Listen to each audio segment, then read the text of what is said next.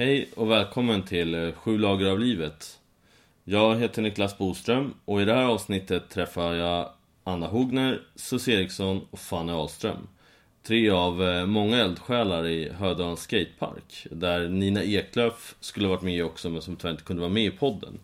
Men vi pratar om hur de har skapat en unik miljö i Högdalen som är inkluderande och välkomnande där väldigt många olikheter kan mötas i gemensam skateglädje. Vi pratar alltså om hur de har skapat den miljön. Vi pratar också om en eh, riktad satsning de har som är Isbitarna Plus där eh, de bjuder in personer från 12 år och uppåt som är tjejer eller queera. Och det är på Stockholms Skatepark på söndagar. Och så pratar vi om riktade satsningar, varför det behövs och vad målet är. Och då pratar vi om att målet är att bjuda in eh, underrepresenterade grupper men sen också att den inte ska behövas. Alltså att en riktad satsning är till för att den delen sen ska bli en naturlig del av den befintliga skateboardkulturen. Och vi pratar egentligen om alla möjliga saker. Vi pratar om att Susie har kört handstands från eh, Gallerian ner till Plattan i Stockholm. Och att eh, hon håller på att bygga upp sin surfkarriär. Vi pratar om att Fanny har mellan 50 till 60 tatueringar på kroppen och att Anna har bott i kollektiv.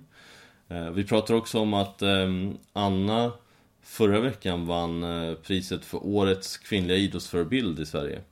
Eh, vilket är ett, ett stort pris där det är eh, väldigt många som, som konkurrerar om att vinna och Anna vann det. Kul att skateboard får ta del i sådana sammanhang. Och sen också om de är nominerade, eller de har till och med kommit till final i priset för Årets eldsjälsförening. Där de är nominerade tillsammans med en hockeyförening och två fotbollsföreningar om att vinna det priset. Och det är gala på torsdag, där vi får se om de vinner priset eller inte. Och vi pratar som sagt om massa olika saker. Vi skrattar jättemycket, så jag hoppas att eh, det, den glädjen och så kul vi hade kommer igenom eh, till er som lyssnar också. Men eh, vi kör tycker jag.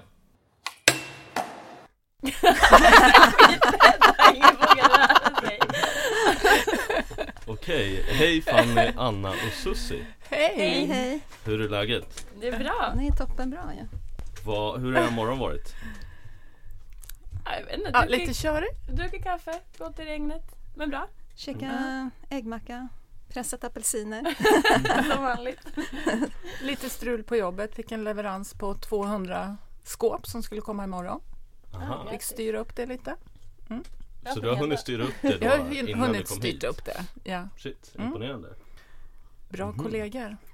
Ja, eller hur? Mm. Då kan vi börja med det Anna. Du kan väl säga, du heter Anna, det har vi hört. Men var, vart har du växt upp och vad jobbar du med? Eh, jag har vuxit upp i Västerås. Ehm, flyttade därifrån när jag var 18. Bor i Stockholm nu då. Eh, jobbar på Södermalms stadsdelsförvaltning som lokalstrateg heter det. Jobbar med lokaler till förskolor, äldreomsorg, parklekar, ungdomsgårdar och så vidare. Okay, mm. Och tar skateboard till mötet? Absolut. Och sett brädan ja. också? Den får ju tyvärr stå nu tills det blir torrt. Ja, det är klart. Och lite, sopat. Det är lite grusigt det är lite grusigt grått nu. Mm. Okej, okay, Susie. Jag är uppvuxen i Stockholm. Eh, född på Södersjukhuset. Mm. Döpt i Sofia kyrka. eh, bodde i Skärholmen en del. Eh, började åka skateboard någon gång på 70-talet. Och, eh, jag bodde i USA några år och åkte skateboard. Jobbar, sa faktiskt upp mig efter 14 år som slöjdlärare. Så nu i år så jobbar jag på min surfkarriär. Okej. Vad innebär det? Det innebär att jag försöker resa så mycket som möjligt det här året. Så jag jobbar extra bara nu, lite här och där. Och, eh, jag var på Sri Lanka. Alltså jag kan ju säga att min surfkarriär går sådär. Eh, men jag är på väg igen. jag åker till USA i vår och någon, en liten sväng till Hawaii. Och jobbar vidare på den här. Aha, okay. Never too late. Vad innebär en surfkarriär? Det innebär väl att jag någon gång ska få till den här Ska vara med i OS bara, när det kommer men- till ja, OS, precis. tänker jag. Ja, ja men det är det. Ja. okej. Ja. Tokyo 2020. Ja, det är Ja. det. Ja, jag jobbar hårt. Nej, jag vill bara ha Det är roligt. då du ska Jag vill bara ha emigrera till roligt. ett land Sussi som inte har surfare. Alltså, vi Ja, men har ju tyvärr det. Vi har ju det. vi har inte kommit på någon sport som man kan, som man inte Cricket utövar. pratade vi om i Sverige. Ja, fast jag tror att de utövar det. Det är svårt att få in cricket i OS. Det tar liksom fem dagar att avsluta en grejen match. är ju att du ska emigrera till ett land som inte surfar. Man kan ta Och ett där land som kan inte du åker bli det skateboard. landets enda surfare Mm. och så får du komma till OS. ja men som den där snowboardåkaren. Ja, precis. så jävla roligt. Ja. Då, ja. Ja. Då tar jag, alltså, ja. ja men det vore fint. Det, det låter som att ett land där man inte surfar har dåligt med vågor däremot. Ja men så ingen Ja, vatten, spelar någonstans mitt i hela... ökenland Ja. liksom. Dubai och så får man en surfvåg. Nej men de, Men de lär ju har massa fejkvågor och grejer. Ja. Ja, de klart. hittar på allt möjligt. Sussi Ja. behöver bara ett medborgarskap ja. Ja. Och surfa Alltså, någon och- annanstans. och surfa såklart. någon annanstans. Mm. Så här, Uzbekistan. Ja men ja, Ja. det. Ja. Nej, men de har säkert någon. Är det lugnt om jag bor kvar i lägenheten eller om du... Ja, det heter Ja, det. bra. Ja, ni, ni Vattna bor blommorna. ihop just nu? Vi eller? bor ihop. Ja, Ja. okej. Bara du vattnar blommorna så. Jag, Ja, jag tror du får ta ett eget avsnitt för din surfkarriär sen. Jag tror inte att det avsnittet blir så långt. Okej, Fanny då? Var, vart växte du upp och uh, vad jobbar du med? Jag är uppvuxen i Norrtälje. En liten skitstad en timme norr om Stockholm. Eh, nu jobbar jag på Fryshuset, Stockholm Skatepark. Där jag hänger runt i repan och i shoppen och försöker hålla koll på alla skatande kids och vuxna. Eh, så jobbar jag på Hollywood också. Skatebutik som ligger på Norrlandsgatan. Men är utbildad florist från början. Ehm, ja, jag började väl skata för två och ett halvt år sedan kanske. Och det har typ förändrat mitt liv. Och det är så jag sitter här nu. Mm. Jag bara rullar vidare. Vad var det som fick dig att börja skata? Alltså jag har nog alltid varit väldigt fascinerad av, av sporten fast den inte har varit så stor som den är nu. Och sen så blev det så att folk i min närhet som typ skatade när de var små började skata igen och jag testade och blev helt fast. Och bara, nej men fan det här ska jag lära mig. Varför har jag tänkt att jag har velat skata så himla länge och bara inte gjort det? Då kan man lika gärna göra det. Så jag stod i första halvåret i utkanten av alla skateparker och bara nötte Olli efter Olli efter Olli. Så jag hoppade som en idiot. Så har du blivit bästa Olli-coachen ja, eller hur? Jag faktiskt. Ja. Ja, du är ju våran Olli-coach. Ja. Ja. Ehm, nej men det har bara fortsatt. Mm. Och på något vis så bara trillade jag in i hela liksom, gemenskapen så jävla fort. Jag har fortfarande kompisar som har skatat bra mycket längre än mig och började skata samtidigt som mig och liksom inte alls har... Jag vet inte, jag bara hamnar mitt i smeten med er, er Mm. två galna skatemammor. Mm. Men vad, vad är det för känslor du söker när du skejtar då? Eller vad är det för känslor du får som gör att det känns så bra? Alltså det är ju en frihetskänsla. Mm. Och alltså så adrenalinkicken, man sätter något nytt, man nöter, man slår sig. Man... eh, Jag vet inte, känslan att kunna göra det när som helst, var som helst. Med alla eller helt själv. Jag har varit ute otaliga timmar ensam bara på typ cykelbanor liksom. Och bara nött trick. Och bara skatat själv, så här, psykos-skate typ. Mm. Sena kvällar med hög musik i hörlurarna. Psykos-skate. ja, men när man bara så här, jag vet inte, man kanske har en dålig dag eller så är man jätteglad eller någonting. Du måste bara få ut energi och ångest och all skit. Så då blir det att man bara så här, jag vet inte, psykos-skater. Mm. Du bara slutar inte. Du är helt svettig och du bara slammar och du slår dig och du lyssnar på musik och bara upp igen och bara öser på i typ en timme. Och sen har du ingen aning om vad du har gjort. Du vaknar upp i en psykos och bara oj shit. och mår så mycket bättre. Det är ett nytt begrepp. Psykos. med. Okej, eh, Anna hur kom du i kontakt med skateboard? Eh, det var ju genom min yngsta son Kalle som började skata kanske för sex år sedan eller någonting sånt. Så jag hängde runt honom ganska länge innan eh, jag började skata själv. Och det var ju faktiskt först när vi kom till Högdalen. Eh, innan hade jag liksom bara kollat in honom, inte varit särskilt sugen själv. Men, men där möttes man ju utav eh, liksom atmosfären på något vis um, en kille i 15-årsåldern som bara liksom tog tag i mig och han hade sett mig under en längre tid där. Uh, så kom han fram en dag och så sa han, hörru du mamman, nu är det dags att kliva upp på brädan. Och så gav han mig en timme, typ. Och bara liksom skejtade med mig, peppade mig, höll mig. Och sen är han borta. Och det är lite sorgligt. Vem ingen var an- han? Ingen aning om vem han är. Så om han vet Ingen vem man aning. är kan han höra av sig? Ja, men jag har ju försökt. Mm. Liksom. Jag har försökt få Ja, jag reda på. Jag tror också att jag var så nervös att jag inte riktigt tittade på honom. Mm. Nej, men på riktigt! På riktigt! Ja. Jo, men jag var så...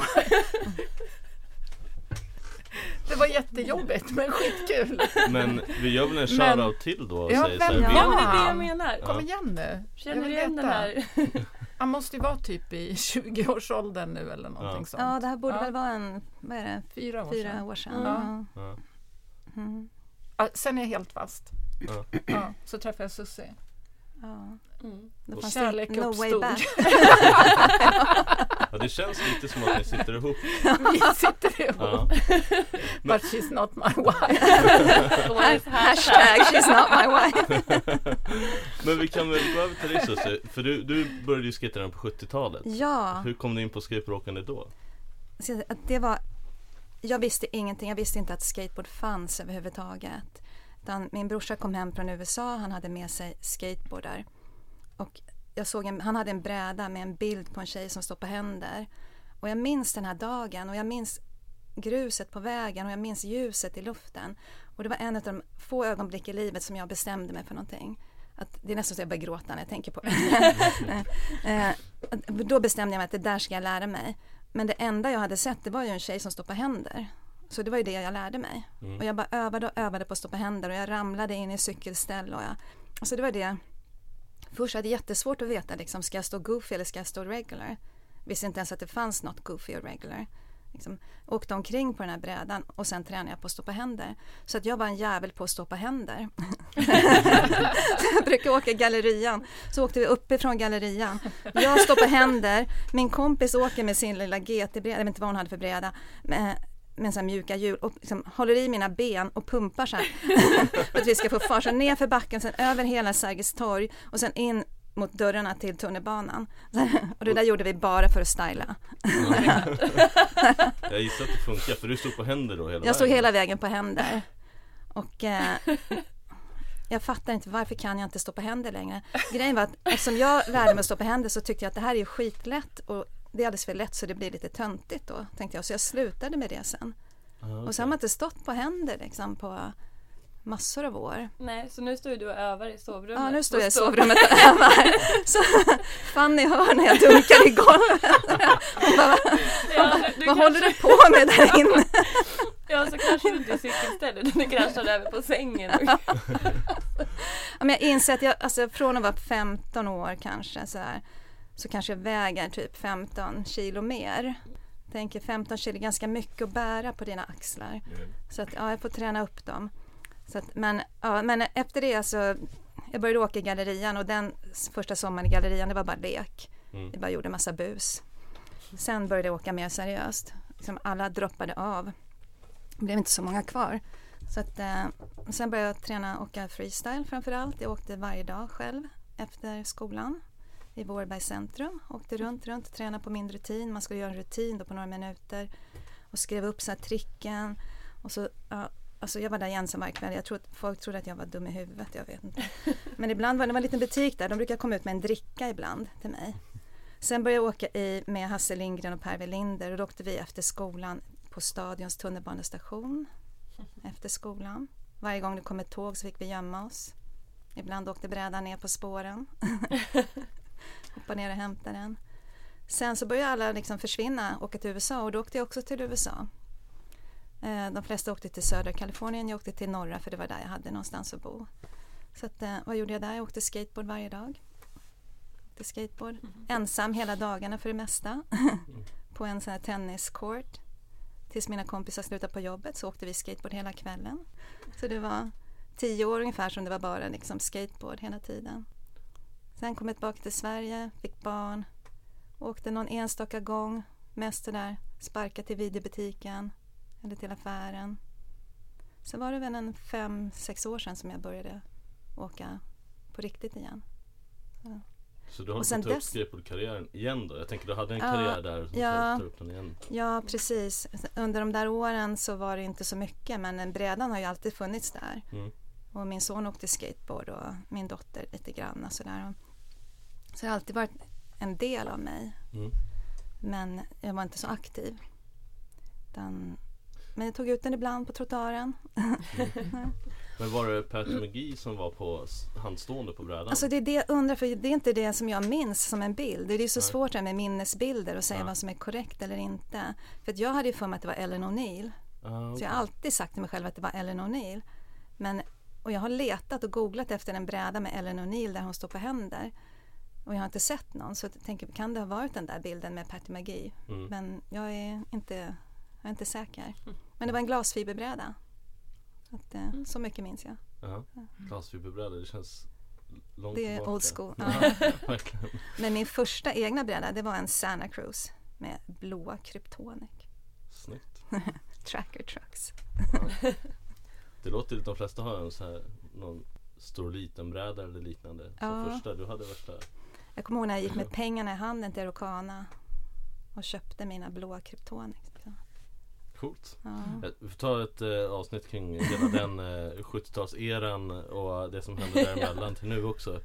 Eh, men vad är din roll i Högdalen? Eh, jag tänker det är- det finns ju en förening, Högdalen, Subsurface Högdalen som är själva föreningen. Men vad är era roller i den föreningen och i att skapa den kulturen som Anna du var inne på, den här välkomnande kulturen i Högdalen? Mm. Ja, ehm, alltså vi har ju eh, på något vis eh, en form av eh, värdegrund kan man väl säga i föreningen att alla ska känna sig välkomna. Vi hade ju oss. jobbat på det med Vi jobbade ju väldigt hårt på den där värdegrunden. Fast jag tänker så här att om man, om man, eh, om man, ut, om man, om man är som en Hammarbyare om man tar deras värdegrund Ja, Ja, men med ambitioner, rötterna, gemenskapen, kärleken och ja, vad det nu är. Någonting mer. Om man är som en Hammarbyare, då blir det bra. Alltså jag tycker inte att vi har några uttalade roller som är olika från en person till en annan. så. Utan eh, vi gör ju allting tillsammans. Ja, för vi diskuterade det igår. Mm. Att så här, man behöver ha en förening för att kunna liksom utveckla saker och kunna ta möten och ha någon grund att stå på. Och då behöver man ju ha olika titlar. Man behöver ha en kassör, man behöver ha en ordförande. Men alla gör ju allting tillsammans. Det är ju bara Mm. titlar.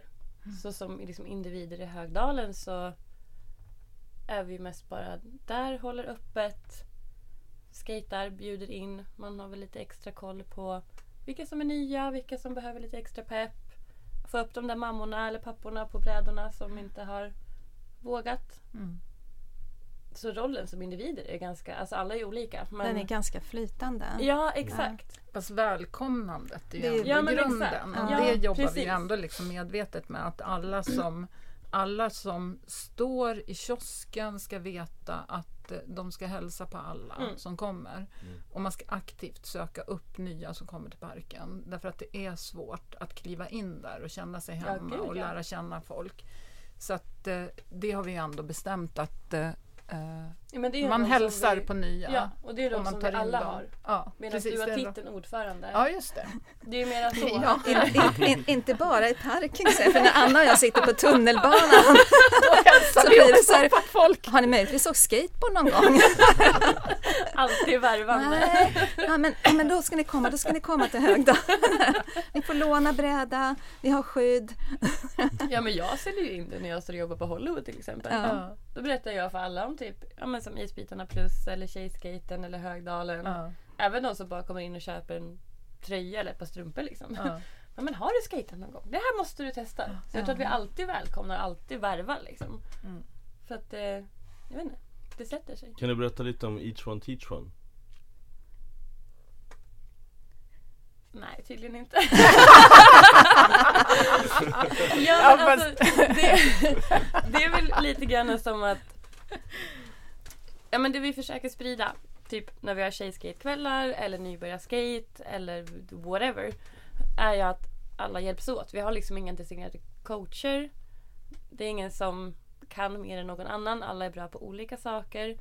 Och att man då, man hjälps åt. Jag lär dig någonting, du lär mig någonting. Behöver någon extra hjälp så hjälps vi alla åt. Och att man liksom sprider det här vidare. Det tror jag bidrar väldigt mycket till den här fina gemenskapen som vi har i parken. Mm. Att man känner sig liksom aldrig dum eller att man inte kan eller sådär. För man, det, då är det någon som hoppar in och lär dig. Eller såhär, ah shit tänk på det här. Eller ja men såhär, pay it forward typ. Mm. Och alla hjälper alla. Mm. Och att vi är viktiga med att berätta det också. Mm. Så att de som är nya förstår liksom att det, det är så vi jobbar. Ja, men precis som att man bjuder in alla, välkomnar alla. Alla hjälper alla. Mm. Each one teach one. Mm. Och om man tittar på vilka aktiviteter ni har i parken. Vad är det för aktiviteter? Bara lite så i punktform eller vad Ja, säga. vi har ju tre regelbundna aktiviteter utöver det här att vi alltid är där när det är fint väder. Mm. Eh, Så på onsdagar har vi eh, tjejskate eh, som är öppen för alla. Alltså alla våra aktiviteter är alltid öppna för alla men vi eh, bjuder in tjejer särskilt. Eh, Men säger också ta med er pappa, pojkvän, brorsa. Det är helt okej. Ehm, eh, och sen så har vi queerskate på fredagar, varje fredag. Samma där. Den är också öppen för alla men bara det att vi särskilt bjuder in gör ju att man känner sig lite extra välkommen. Och sen så har vi prova på skate på söndagar. Och på prova på skaten då har vi ju en coach. Ja, Det är mycket Ja. som sköter det Mm. oftast. precis. Så, Och det är klart att vi har ju coacher även under de andra tillfällena också när vi har möjlighet. Men det här konceptet each one teach one funkar ju väldigt bra i skateboardvärlden. Mm. Mm. Men det är skönt att ändå typ som pröva på skate att man har en coach så att det inte bara är massa nybörjare som står och inte Ja. Vet Mm. någonting. Att man ändå har någon som liksom Ja. vet att man Mm. kan fråga. Och det är ofta så att det kommer föräldrar med mindre barn för det är på söndag förmiddagar. Ja, Mm.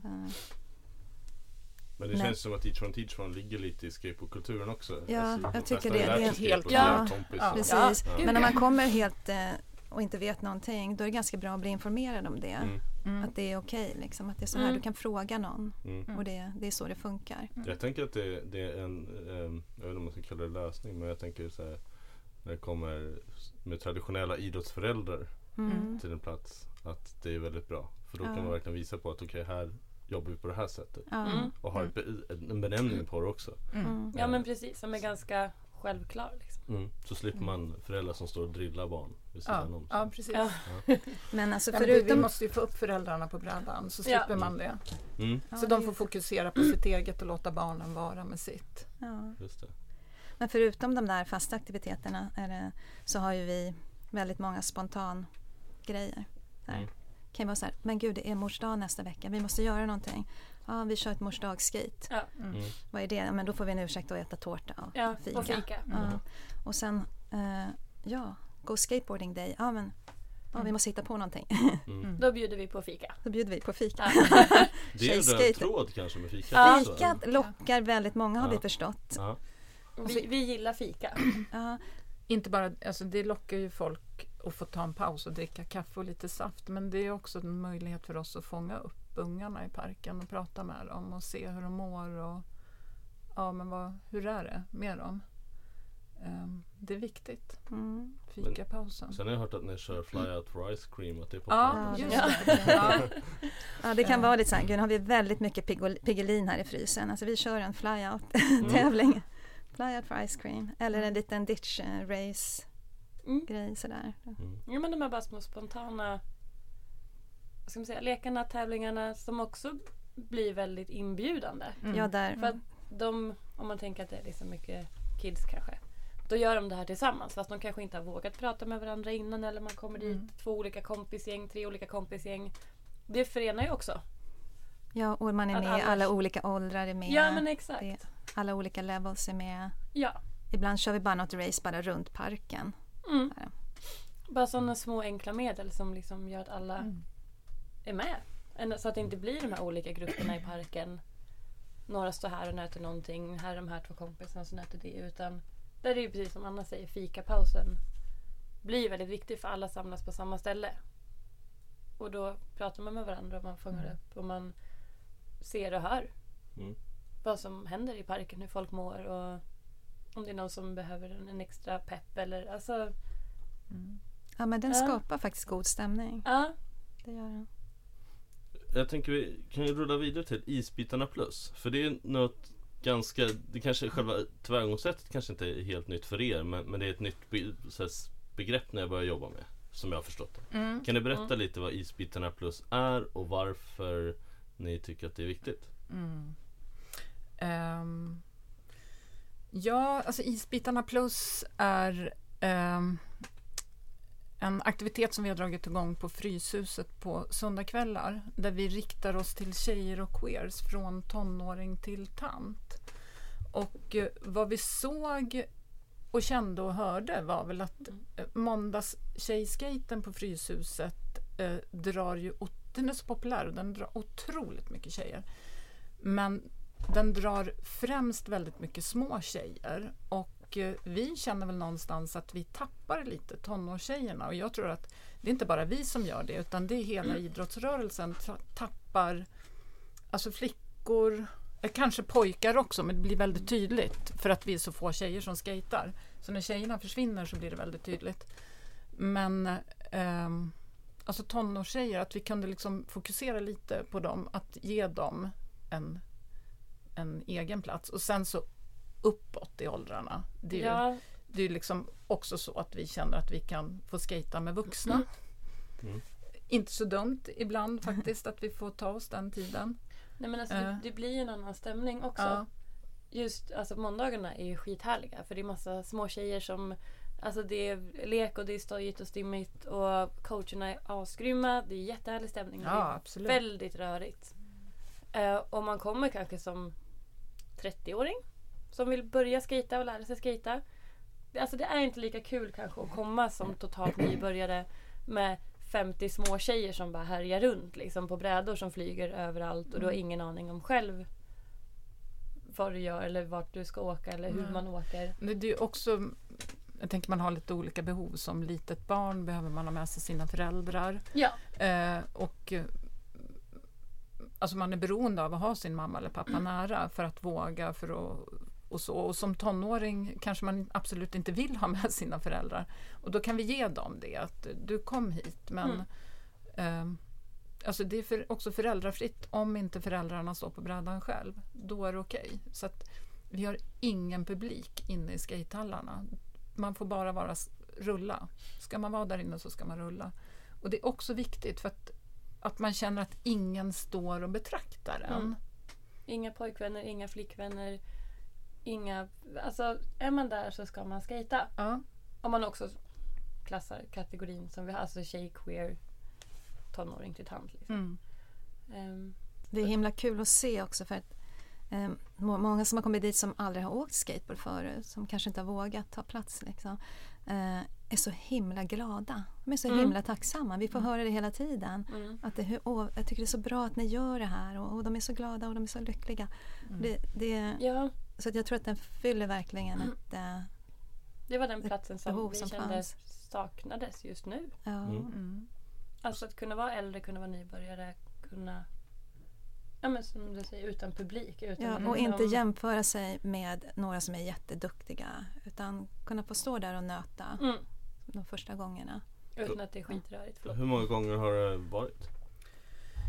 Vi började första, andra helgen i januari va? Ja, Ja, Mm. vad fan blir det då? kanske sex, sju gånger. Ja. Ja, just det. Ja. Och, och är målet att det ska fortsätta nu under själva vintersäsongen och sen Ja, men vi har ju lite sen? andra idéer som är så himla roliga. Eh, så vi kör, ju, vi kör ju inomhus nu tills det blir torrt ute. Och då eh, kommer vi ju att börja köra med Stockholm Skateboard Collective. Mm. Med dig bland annat då. På söndagarna i Obsan. Och eh, det känns ju också som att då kan vi ju liksom komma lite längre. Att det inte bara är en tjej och queerskate-aktivitet utan att det blir en skateboardaktivitet. Ja, för det är ju Och att målet vi också liksom- att, att man ska våga ta sig ut till andra Ja. platser och, Och det blir inte lika slutet så när man är i Fryshuset. Nej, precis. Det blir ju väldigt stängt där. Ja, Är man precis. ute i Obsan liksom, då kan ju vem som helst vara med. Ja, men Ja. typ som i Högdalen. Att Ja. alla får ju vara med på våra Ja. tjejskate, queerskate, nybörjar Mm. Prova på skate-dagar liksom. Men Fast Att det man där blir spännande för då blir det liksom bara att vi, vi bestämmer att vi träffar er där. ja men exakt, det blir vi. Så det ska bli spännande att se vad händer då. Liksom. Ja. Vad händer med den Ja. kombon? Ja, Ja, därför hoppas vi att våren kommer snart. ja typ skitsnart. Så jag är på det här. Men det blir väldigt intressant för då, då kommer ju kanske två olika delar av skatescenen mötas. Jaha. Mm. Ja, eh, som verkligen. inte möts så mycket idag. Ja. Eh, Så det är intressant att se vad det kan leda till. Ja, och jag tänker på det, vad, om vi börjar med så här, varför behövs riktade satsningar? Eh, Mm. Vad vill vi att det ska leda till? Eh, ja, vi börjar där. Mm. Så vi pratade om det igår, Mm. det här med riktade satsningar. Alltså jag, det kommer säkert alltid behövas riktade satsningar, även om de kan vara olika. Mm. kanske inte är samma riktade satsningar om tio år som det är nu. Men det kommer ju alltid finnas folk som är nybörjare. Ja, och grupper som man Och det- behöver. Ja, oavsett Bjuda vad in man... extra. Ja, Mm. Eh, Just nu så när skateboard växer så otroligt mycket så har det blivit väldigt ojämställt. Det har, blivit, alltså det har alltid varit väldigt mansdominerat. Då behöver man kanske bjuda in tjejer som är en ganska stor generell grupp. Och vi också var alltså mera åt queer-hållet för att liksom inte bara rikta åt ett håll. Och ja men precis, det kommer alltid behövas riktade satsningar. Det kommer alltid finnas nybörjare. Jag kan väl kanske tänka mig att det kommer bli mer riktat åt nybörjare och kanske åldersinriktat mera. Mm. Att det är... Jag vet inte. Du som är 30 plus och vill lära dig skata för att man känner att man kanske har mer gemenskap i en sån grupp än att stå och känna sig nybörjare med massa sjuåringar. Alltså det, ja, det är inte lika kul Mm. liksom, när man har helt sjövilda sjuåringar som bara vågar slänga sig ut från värsta gapet det första de gör. Typ. Och så står man där och är 30 och livrädd Mm. och nybörjare. Men, och jag tänker också på typ um, Skate Nation. Mm. Det är ju också en riktad satsning som är jättebra. Som också behövs nu Mm. för att bjuda in liksom ensamkommande och, och sådär. Det kanske inte behövs lika mycket om tio år heller. Men nu behövs det och nu behövs Mm. tjejskaten och queerskaten. Sen får man se. Mm. Mm. Men, men tänker ni utifrån att om man tänker sig att som du sa Fanny att det har varit mansdominerat att för killar och män så är det ganska naturligt att börja testa skateboardåkning. Mm. Det, det finns redan där för en. Det är Mm. nästan förväntat av en att vara kille när du åker. Mm. Eh, och att det då är en riktad satsning behövs för att visa att någon slags så här förbildskap, identifikation, Mm. trygg zon så. Ja, alltså förebilder och någonting att relatera till typ. Kan man mm. säga så? Mm. Att känna att det är inte bara för en specifik grupp i samhället. Mammor kan också skata, pappor kan också skata, mormor och morfar kan också ställa sig på en bräda och rulla. Det behöver inte bli bäst, men vad fan. Det är bara att köra liksom. Det är inte bara en... It's not just for boys liksom. Mm. Men går det att säga att det är som ett sätt att skapa en perspektivförskjutning? Alltså att om perspektivet vem som är skateboardåkare förändras genom att vi har riktade satsningar. Så att Mm. när det börjar förändras så kommer det bli lika naturligt för många andra än just killar då, Ja, så icke-män absolut. att börja skata också. Mm. Alltså en del i det. Ja, det Ja. tycker jag absolut. Alltså man, man, man vidgar scenen Mm.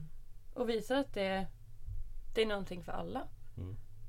Och få folk att liksom förstå det. Att alla kan börja skata. Oavsett hur gammal du är eller vem, vem du är, liksom, var du kommer ifrån. För det tycker jag är ganska intressant när jag varit i Höjdalen. Eh, jag har ju varit där en gång när jag gjorde en intervju med Anna. Eh, eh, nej jag har varit där två gånger. En gång eh, tidigare. Men det var ju jätteintressant att se hur den perspektivförskjutningen har skett i Höjdalen ganska mycket. Som jag inte ser på så många andra ställen. Mm. Just att ni har den riktade satsningen men alla andra är tillåtna att komma dit också. Mm. Mm. Det vart en väldigt blandad grupp. Mm. Mm. Som jag inte ser på så många andra ställen. Och det var väldigt intressant att se hur, hur de, en riktad satsning eh, Det börjar som en riktad satsning sen så glider det över i någonting mer öppet. Och Mm. sen så finns det en helt ny kultur. Mm. Jag tänker som ett mellansteg däremellan. Det är väldigt intressant att se. Mm. Eh, Nu har ju vi utrymme för det Mm. också.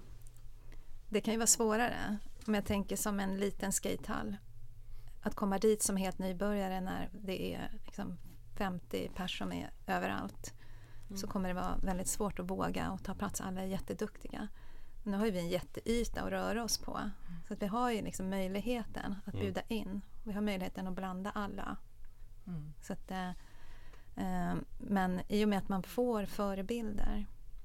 Nu när man ser mer och mer tjejer åka så kommer det liksom bli naturligt. Mm. Att det är en sport för alla. Det kommer ju så småningom vara självklart. Ja, det här blir liksom ett språngbräde, eller man ska säga. Mm. Att vågar du komma till Isbitarna Plus nu när vi kör i Fryshuset så blir du mer bekväm på brädan. Då vågar du kanske dra till Rålis och skejta för att du känner dig trygg med det. Och det är väl kanske därför också som det har skett väldigt mycket i Högdalen. För att vi har haft sådana satsningar. Och då känner folk sig trygga för de har varit där förut. Man kanske lätt känner känna några andra locals. Då kommer man dit till en plats där du redan är trygg. Men som vi sen såklart hoppas smittar av sig och sprider sig över hela Stockholm, hela Sverige, hela, alltså hela världen. Men någonstans måste man ju börja och ha liksom sin hemmapark där man kan ta plats. Men ser ni att de som har varit med ganska länge har börjat våga testa på nya miljöer där det inte är riktade satsningar på, på ett större sätt än innan? Ganska snabbt, Mm. många faktiskt. Ja. Det är som att de förstår att det är okej att inte vara bäst. Man har sett andra som är nybörjare. Och det är många som vågar gå dit. liksom. Nu är det många, jag ser många som vågar gå till Fryshuset när det är jättemycket folk. Och, Mm. och de vågar ändå gå in där och stå liksom, och nöta i ett hörn Mm. på sin nivå utan att känna att det känns pinsamt. Om alla är vi skatare liksom. Men jag tycker också det är helt fantastiskt att se. Jag tänker på när jag åkte skateboard. Jag var, hade en tjejkompis och hon bodde i Schweiz. Liksom. Vi träffades när det var någon tävling kanske. Mm. Hon var här på sommaren på skateboardlägret. Och, och i USA när jag bodde där, där jag bodde i Berkeley, ingen tjej. Det var bara jag. Om jag åkte ner och kollade på någon tävling så här nere i Delmaren och sånt där. Jag minns inte att jag såg några tjejer. Jag minns inte en enda tjej som tävlade. Jag träffade en tjej, det var Primo Desiderios flickvän. som åkte freestyle. Mm. Det var liksom, jag har inget minne av, det kan ha varit att det var några eh, men jag minns inte. Det fanns ju en del duktiga tjejer då men de var ju väldigt få. Mm. Så att, eh, och jag reflekterar nog inte så mycket över det men jag kommer ihåg att jag blev glad när jag träffade henne Mm. där liksom i Delmar, den här Primos flickvän. Att på något sätt ändå att liksom man identifierar sig med någon. Mm. Och, men i Berkeley, det var bara killar. Mm. Att, eh, och på något sätt var det då som att det var bara självklart att det är så. Och nu så går man till Fryshuset så ser man hundra småtjejer liksom, som åker skateboard. Det är helt Mm. fantastiskt. Ja, det blir man ju glad av. Ja. Ja, men det är sån enorm skillnad. Det har ju hänt jättemycket. Och då Egentligen. tycker jag fortfarande inte att det är en självklarhet. Det behövs Nej. fortfarande tjejskate och att man särskilt bjuder in. Liksom. Ja. Och det är väl det man vill komma bort ifrån. För att, eh, Och så att det blir en öppen scen där ja, för alla. olikheter kan känna sig välkomna oavsett. Ja. Ja, Ja. Och det känns som att det är en ganska stor förändring i egentligen hela den globala skatescenen också. Även Mm. om det går olika fort på olika platser i världen. Men jag tänker Mm. som Lazy Baker fick eh, eh, The Populist-priset. Mm. Där egentligen det var folket som fick rösta. Jag tror hon Mm. fick typ 60% av alla Mm. röster eller något. Och då var det bara Mm, snubbar och sen Lazy Mm. Baker och hon Mm. vann. Det är ju jättehäftigt. Eh, och jag fick eh, Katta Sterner, min chef, hon gav mig en tidning som heter Skatism häromdagen. Som är Mm. Fokus på just eh, eh, diversiteten inom skateboard. Mm. Eh, vilket var jättehäftigt. Det var liksom en helt annan aspekt av skateboardtidning. Det var en helt annan ingång i allting.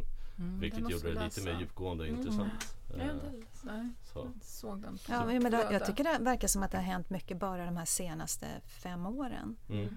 Att det är någonting som är på gång liksom, nu, verkligen. Mm.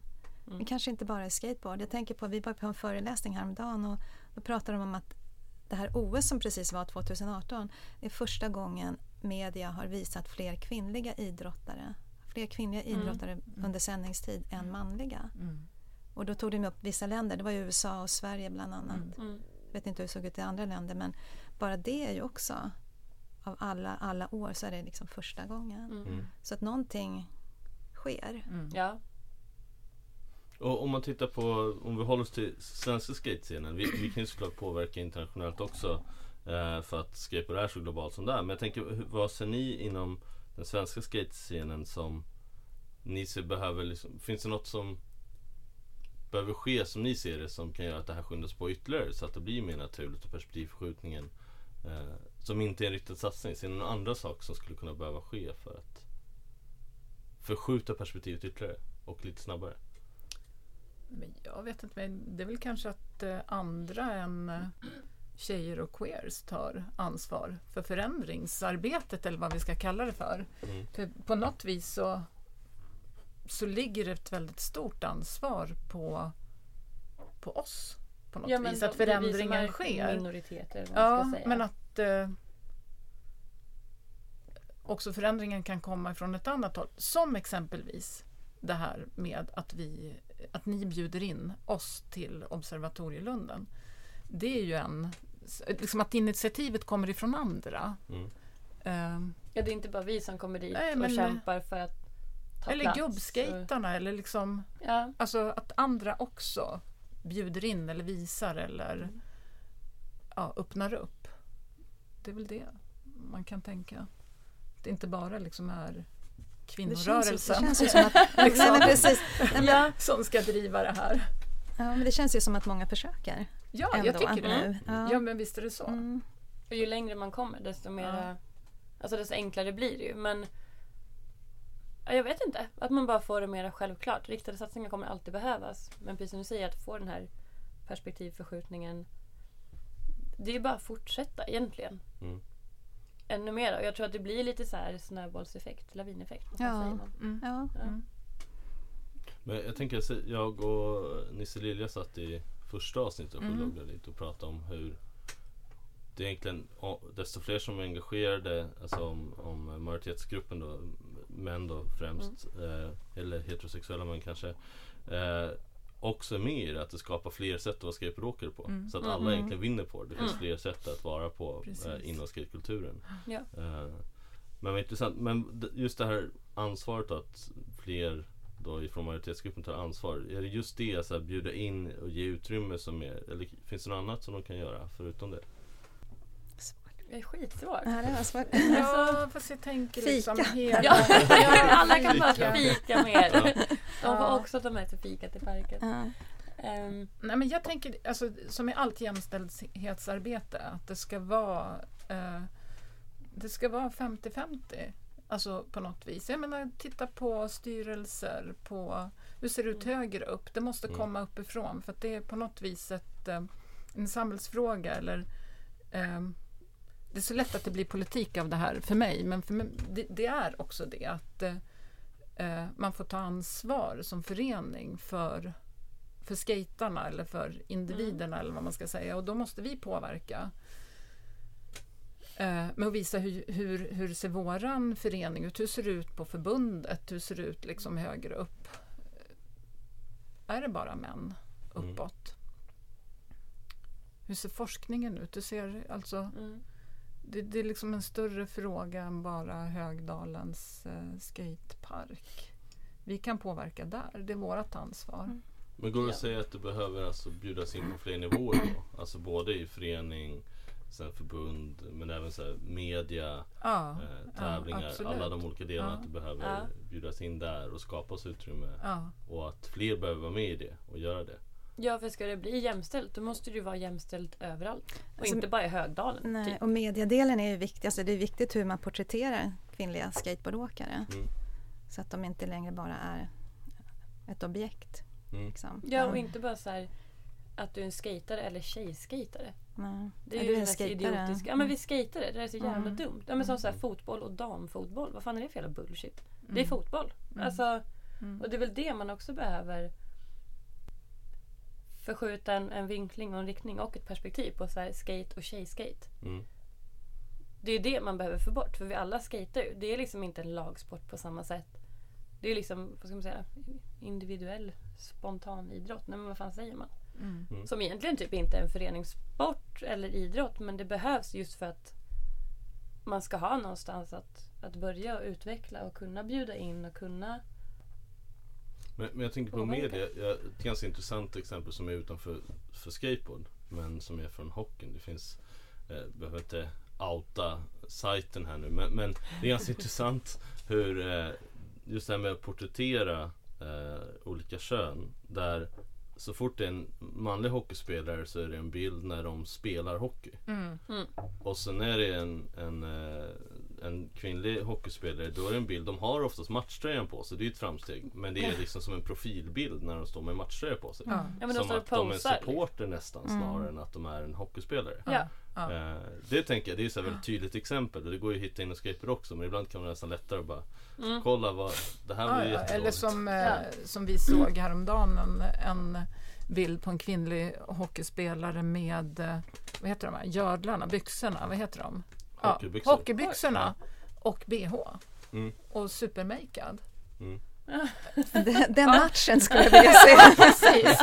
Man bara, Vad va? var det för sammanhang det var? Det var i ett sammanhang, vi var och lyssnade på en eh, kanadensisk eh, forskare som pratade om kvinnligt och manligt eh, manliga perspektiv i media, hur man framställer olika idrottare. Så att, och det var också en sån bild på hur man visade kvinnliga hockeyspelare. Mm. Och inte bara hockeyspelare, snowboardåkare, Ja. skidåkare, Ja. alltså tjejer inom olika sporter Mm.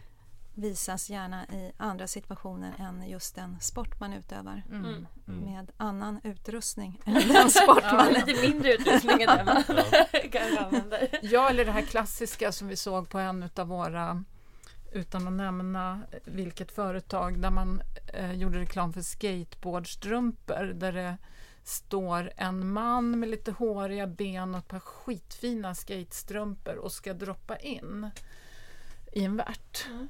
Eh, Och sen fanns de ju också för kvinnor, de här strumporna. Och då är det en tjej som ligger med särade ben och skatestrumporna uppdragna till knäna och tittar lite förföriskt in i kameran. Mm.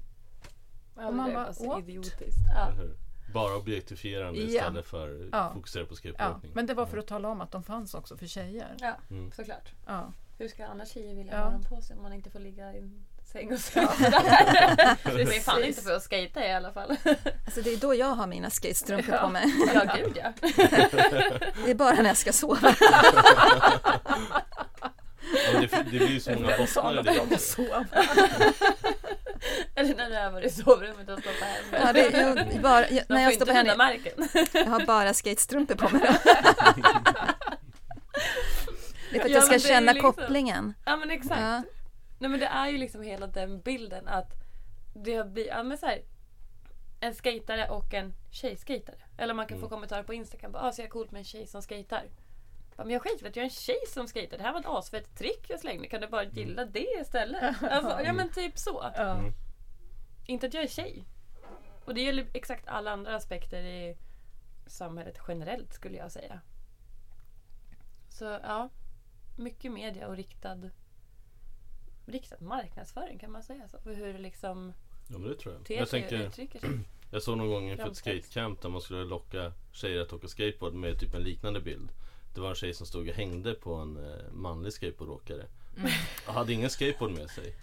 Och då var det så här, men varför ska de komma på det campet? Är det Ja. för att komma och kolla på snubbar som åker då? Ja. Eller är det för att Ja. de faktiskt åker skateboard? Det blir ju väldigt tydlig signal kring Ja. Mm. vad det är. Eh, Mm. Och det kan man ju se ganska tydligt. Jag tänker Det har ju skett massa camps som är riktade mot tjejer och då när de börjar använda Ja det här kan ju ni men Men just att man använder bilder som är aktiva som åker skateboard Ja, så får mm, man precis. bättre effekt. Det är Ja. fler tjejer som kommer Mm. än om de sitter och Men det är återigen det där att man kan identifiera sig med, Mm. med det man ser. De där Mm. enkla knepen tar vi ju också alltid till för att locka skaterna till oss. Ja, ni har väl använt bilden med Pat McGee som står på händer på en bräda? Ja. Ja, det har de Ja, haft någon gång. Ja, Mm. vi har alla möjliga. Nina som åker i bowlen med Och du som åker i bikini. Jajamän, Ja. men de fan skejtar på den Ja, bilden. precis. Den pausar. Såklart! Mm. Ja men exakt. Ja men Ja. det är väl här typexempel. Hade du stått vid sidan om, lutad mot skateboarden så hade det varit en Ja. helt annan Ja. sak än när du faktiskt åker. Ja, det här Ja. var en skitvarm dag. Alla mina polare Ja. tog av sig tröjorna. Och jag bara, vad fan. Det var när vi var på en skate roadtrip i Sandviken. Och vi använde den bilden och Ja. skrev kom som du vill. Ja, Ja, Ja, kom som du är. ja kom som du är Mm. skrev vi. Ja.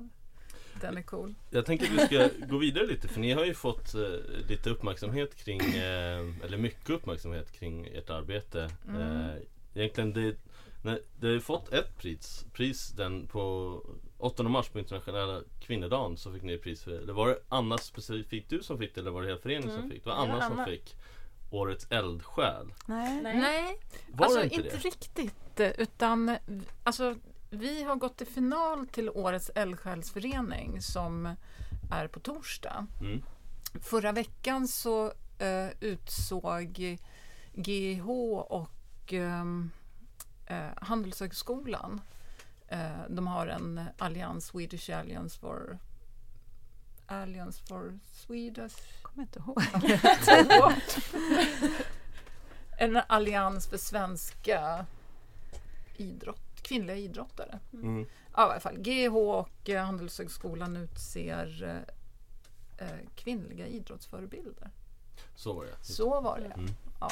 Och då det var fick du? Ja. Det fick jag. Ja. Ja, det var ju häftigt.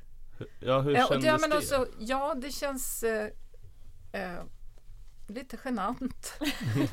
Faktiskt nervöst. Och, och jag tänker så här att ehm, jag bara gör det jag liksom brinner för och tycker är kul. Eh, ja, vi blir också väldigt stolt såklart att det uppmärksammas. Mm.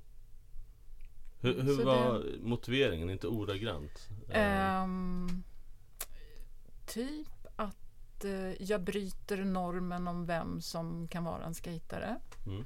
Och eh, att eh, jag skapar en trygg plats för alla att vara i Högdalen. Snyggt. Ja. Ja, grattis. Tack. Mm. Tack.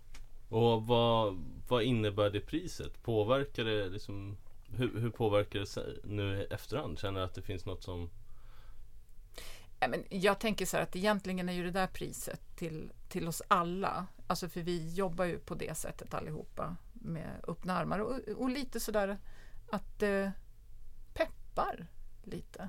Att fortsätta på samma spår. Att vi får lite cred för det sättet som vi liksom är på. ja men Att att det arbete som vi och du, faktiskt mycket du, Mm. lägger ner. Att det syns och att det märks, att det gör skillnad. Mm. Och skönt att, det inte, att det är liksom skateboard får vara med i ett sånt forum. Ja. Mm. Att det inte bara är de vanliga lagsporterna som, Mm. och de sporter som syns mest i media Mm. utan att skateboard fick vara med på ett hörn. Mm. Ja.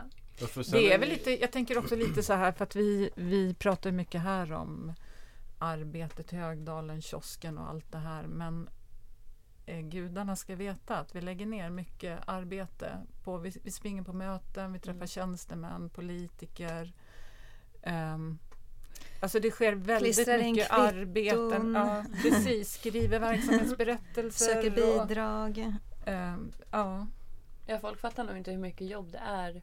Eh, Att hålla kiosken öppen Ja. är ju liksom en del, eller aktivitetscaféet. Men, Och det är det eh, som syns utåt. Mm. Ja. Men parken skulle inte ens finnas. Det skulle inte finnas några skateparker. skriva skötselplaner. eh, Alltså, Ja, men de inte, det, det är de som ligger bakom allt. Det är inte så att Stockholms stad bara så här, woho! Nu smäller vi upp en ny skatepark så blir nog folk jätteglada. Alltså, det händer inte. Det är jättemycket Mm. volontärt arbete mm, bakom. Mm. Som några ja, men eldsjälar Mm. Mm, brinner för och lägger ner tid Mm. på. För sin egen och för alla andras vinning. mm. Som inte syns. Och jag tänker vi ska nog Tanken är att vi ska ha ett avsnitt mer kopplat till det också. Så här, allt arbete som inte syns Mm. i en Ja, förening. Ja, ja. intressant. Eh, Ja. Så eh, det- vi kommer fortsätta där för det är Mm. verkligen så. Jag Mm. tänker för mig som jobbar med att träffa alla föreningar så blir man ju nästan förvånad över hur mycket energi det finns där ute. Och Mm. lite oroad Mm. för eldsjälarna och att de ska brinna Mm. upp. Mm. För att det, det är Ja, man hoppas ju att det kommer nya. Mm. Ja. Att de yngre, men man tänker Mm. gud, ska någon, när vi sitter och gör de här jobben och hemma på kvällarna och tänker att hur ska någon liksom, tonåring orka med att göra det här? Det här är också ganska komplicerat emellanåt. Mm. Vilka ska ta över det här sen? Mm. Vi, det gäller Shit att vad vi har fånga... stångats bara med de här olika kontona och öppna dem, komma in på Ja, banken och de gud. jävla Mm. bankdoserna och åh, betala fakturer i tid och ja. Mm. ja. Men, men om man tittar på det historiskt så har det ju kommit nya eldsjälar. Ja, och det lär det Ja. göra. Så Ja, det är ju skönt att gör bara kunna ju luta sig Ja, lite vi, mot håll, vi spanar ju liksom lite och tänker, är den där? Skulle kunna vara något att Ja. dra vi in i föreningen. Vi har en 13-åring och vi har Ja. Ja, Borde sen hitta har vi någon som några- redan är typ så här revisor eller ekonom eller något. Ja, precis. Har, har vi någon där ute som... Shoutout till någon som kan sköta ekonomin. ja men Ja. eller hur, Så det här var skitbra. Ja, Tack. precis. Skriv Men- till oss på Instagram. Jag tänker vi kan fortsätta in på, på nästa, för ni är nominerade. Det här är ju på torsdag som precis. själva galan är till eh, Årets eldsjäl. Det var jag som var, snörde ihop det lite där med, med de Ja. två. Men då är ni nom- nominerade som förening, visst är det så? Ja, Ja. precis. Ja. Så förening. Berätta lite om eh, hur det kändes när ni fick reda på att ni var nominerade. Eh, vad som har hänt nu när ni är i final. Det är ni och tre andra bidrag. Ja, Eh, Berätta lite om det och hur det känns inför torsdag. alltså det är in. enormt hedrande och nervöst och spännande och jättekul. Jätteroligt. Men den första reaktionen var väl liksom att men vi har ju bara roligt. Ja, ja, Vi gör ju bara det här för att det är kul. Mm. Att, eh, ja. Men, Och sen börjar man tänka efter lite Mm. på att det faktiskt är eh, känns bra att det syns det jobbet som vi gör och också att de säger att vi på ett sånt okonventionellt sätt jobbar med jämställdhetsfrågor. Att vi får alla att känna sig lika mycket värda i parken och i Mm. skatevärlden. Att det faktiskt lyfts utan att vi har haft någon egentlig plan för det så har vi ändå hittat ett arbetssätt som, som ger resultat. mm, Och ja, vi får se hur det går. Vi, eh, vi har ju, möter ju fint motstånd. Det är ju eh, två fotbollsklubbar och en eh, hockeyförening som jobbar eh, Mm. väldigt bra med att få in kvinnor i, i idrotten och ha kvar kvinnor efter graviditeter och så. Så att det är liksom också föreningar som gör ett jättefint arbete. men återigen Så är det ju att, eh, roligt att skateboard får ta plats i ett Ja. sånt forum. Mm. Mm. Att det det var så stora sporter liksom, Ja. stora föreningar. ja, Verkligen. Jag, jag, kan ju känna, nu kanske jag är jävig i och med att jag liksom jobbar på. Skateboardförbundet. Nej då! men, men när jag har tittat på det så känns det som att ni är de som har kommit längst utifrån, man, ibland pratar man om intersektionellt perspektiv, alltså hur olika grupper samspelar Mm, mm. för att skapa en inkluderande miljö. Mm. Eh, och ni har ju skapat en miljö där väldigt många olikheter möts och Mm. kan åka tillsammans, vilket de andra inte har gjort. Nej. Och sen om man jämför med de andra så har de säkerligen typ fyrdubbla budgetar jämfört med er. ja. det och var Det är ju det kansli och också. sådana Vi är ju en saker. liten pluttförening Ja. i jämförelse med de här. Ja. Och därför är det ju också en jury som ska avgöra Ja, det här. just man kan inte rösta Nej. på det här utan Nej. en jury. Ja. Men, men vi har redan vunnit eh, 15 000. Bara det att vi gick till final. Ja. Mm. Och det är enormt mycket pengar för vår förening. Så det ska fika. bli jättemycket fika. En bra, en bra grund till en miniramp. Ja, ja men eller hur. Ja. Ja. Mm. Lägga det vi till någonting som alla kan ja, ta del av och njuta av. Mm. och bygga Och tillsammans. bygga. Ja. Men det är klart vi kanske hoppas verkligen. på att vi hoppas ju på att vi vinner men eh, tycker vi har vunnit bara med att vi är i final. Mm. För om ni vinner då är det väl 50 000 till Mm. va? 50 000 till, det blir en... Mm. Det, ja, det kan ju kanske göra att vi kan ta med oss lite ungar på resor, tävlingar i sommar. Eller, Ja men det Ja, skapar vi får se. jättemycket möjligheter. Ja. Och bara publiciteten och att det uppmärksammas. Mm. Bara nu Mm. är ju svinbra. Mm. Asnice. mm. Och vi- vilka är det som ligger bakom själva priset? Det glömt bort. Alltså, det är Svenska Folkspel. Det, de får ju sina pengar ifrån Bingolotto och sådana grejer. Bingolotto och någon är. annan. Ja. Mm. Folkspel heter det. Du behöver inte ge Så dem massa det- extra gratis reklam. Det, det vi tackar för det. Ja, precis. Men eh, jag tänkte att vi, klockan börjar dra iväg så vi ska Ja. behöva runda av. Ja. Eh, jag är lite nyfiken på både om det är någon eller alla tre som har något så slutord men också om ni kan berätta något som är lite så oväntat om er själva. Som, som en avslutning. Så att jag tänker eh, om alla kan berätta något som oväntat. Eh, jag brukar säga att jag har eh, vunnit Stockholmsmästerskapen i bangolf. Eh, ja, det, det. det är rätt oväntat så. Eh, och att jag tjänade pengar på att spela bangolf när jag var tonåring. 500 i veckan. Ja, Fan det är coolt. bra veckopengar alltså. Eller hur? Ja. Det var sjukt bra. Skitbra. Ja. Men gud. Ja, Jag vet ju något oväntat om dig. Vad är det då? Kan du Alltså, säga? du dansar hatar- foxtrot. Ja, du hatar det- gurka. jag Det är ju skitkonstigt. jag hatar gurka. är det oväntat? Kan inte alla bara förstå att gurka är jätteäckligt? Okej. Jag kan inte ha en gurka i mitt hem. Nej, jag, jag lägger den i, jag måste på riktigt lägga den i en plastpåse i en låda i kylen. Jag hatar gurka. Ja. ja men det, är men ändå det är ganska svårt. oväntat. Är det Men det är oväntat? klart Ja. att gillar man inte gurka så gillar man ju inte gurka. Liksom. Nej. Jag vet inte. Ja. är nog ganska vanlig. Nej. Alltså det är, att du åker skateboard till dina möten är ju inte Ja, oväntat nej för men oss. i det här kanske. sammanhanget är Nej. inte det. Nej. Nej. Det kan, ja, jag vet inte heller. Eh, Du är florist. Det kanske man inte ser på dig Nej. nej. Nej, du jobbar i skateparken. Och. Ja, nu jobbar jag inte som florist, men det är jag. Och har jobbat som det i typ sju år. mm. Eh, Ja, jag har bott kollektivt i många år. ja. Ja. Bott med 30 andra, haft hästar och grisar och hönor. Och mina barn som är vuxna idag är födda på landet.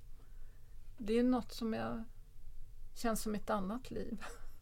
Och Det låter lite annorlunda än Ja. att hänga i. Höjdalen. Mm. Ja, precis. Hängde det är också oväntat. By ute. Hur är det att bo med 30 personer? Ja, det är ju ganska skönt. För man behöver bara göra frukost en gång var 30 vecka. Till exempel. Okej, är... Resten kliver man upp till hotellfrukost. Just det, du ja. Eh, ja. Jag vet inte, jag Ja, har men bott det är i väl- Indien i ett halvår och svängt runt med haremsbrallor och massa färgglada kläder och ja. Men du, Typ. du, jag tänker på, du, hur många tatueringar har du? Det känns som att när man följer din, nu pratar jag till Fanny här, när man följer din Instagram som att du gör en ny tatuering nästan varje dag. Ja, jo, men ja det gör jag typ. Ja, jag har gör väldigt många spontana tatueringar. Mm. Men jag kanske har fem- 50-60. 50-60 Eh, tatueringar. ja. Ehm, där kan jag ge en shoutout till en av mina bästa vänner, Hampus. De heter Hampa Tattoo på Instagram. Mm. Vi brukar typ hänga och sen så blir det en ny spontan tatuering någonstans. Typ hela låret och magen och armarna, hela händerna. Gjorde en i ö- ja, en tatuering i örat. Den är ny. Det kan jag säga. Lite oväntat. Vad är det för något? En halvmåne tror jag. En halvmåne? Fan är det en halvmåne? Ja. Var den spontan eller planerad? Nej, den var spontan. Jag har nog inte gjort en planerad Snygg. Ja, Jag har nog inte gjort en planerad tatuering på fem år typ. Mm, okej. Livsfarligt att ha Jag, en jag, kompis jag, har, är jag har å andra sidan planerat den väldigt länge. Ja. Vi kan göra den på mig, Sen- det är sen- lugnt. Sen någon gång 85. Ja, ja? Den, den har inte blivit något ännu. Men du kan visa hur den ser ut så kan jag göra den någonstans på mig så kan jag ta den åt dig. Vill du berätta vad det är för motiv Ja. du? Ja, men det har nog ändrat sig men jag tänker så alltså, En sak vore ju liksom ju mer det här gäddhänget tar plats så skulle man kunna ha en sengångare. Nej men annars tänkte jag, men jag tänkte med en groda, en sån här red eye tree frog med jättelånga ben så här. Jag är ju lite inne på det här med uh, regnskog och, Mm. och sånt där. Så att, eh, Mm.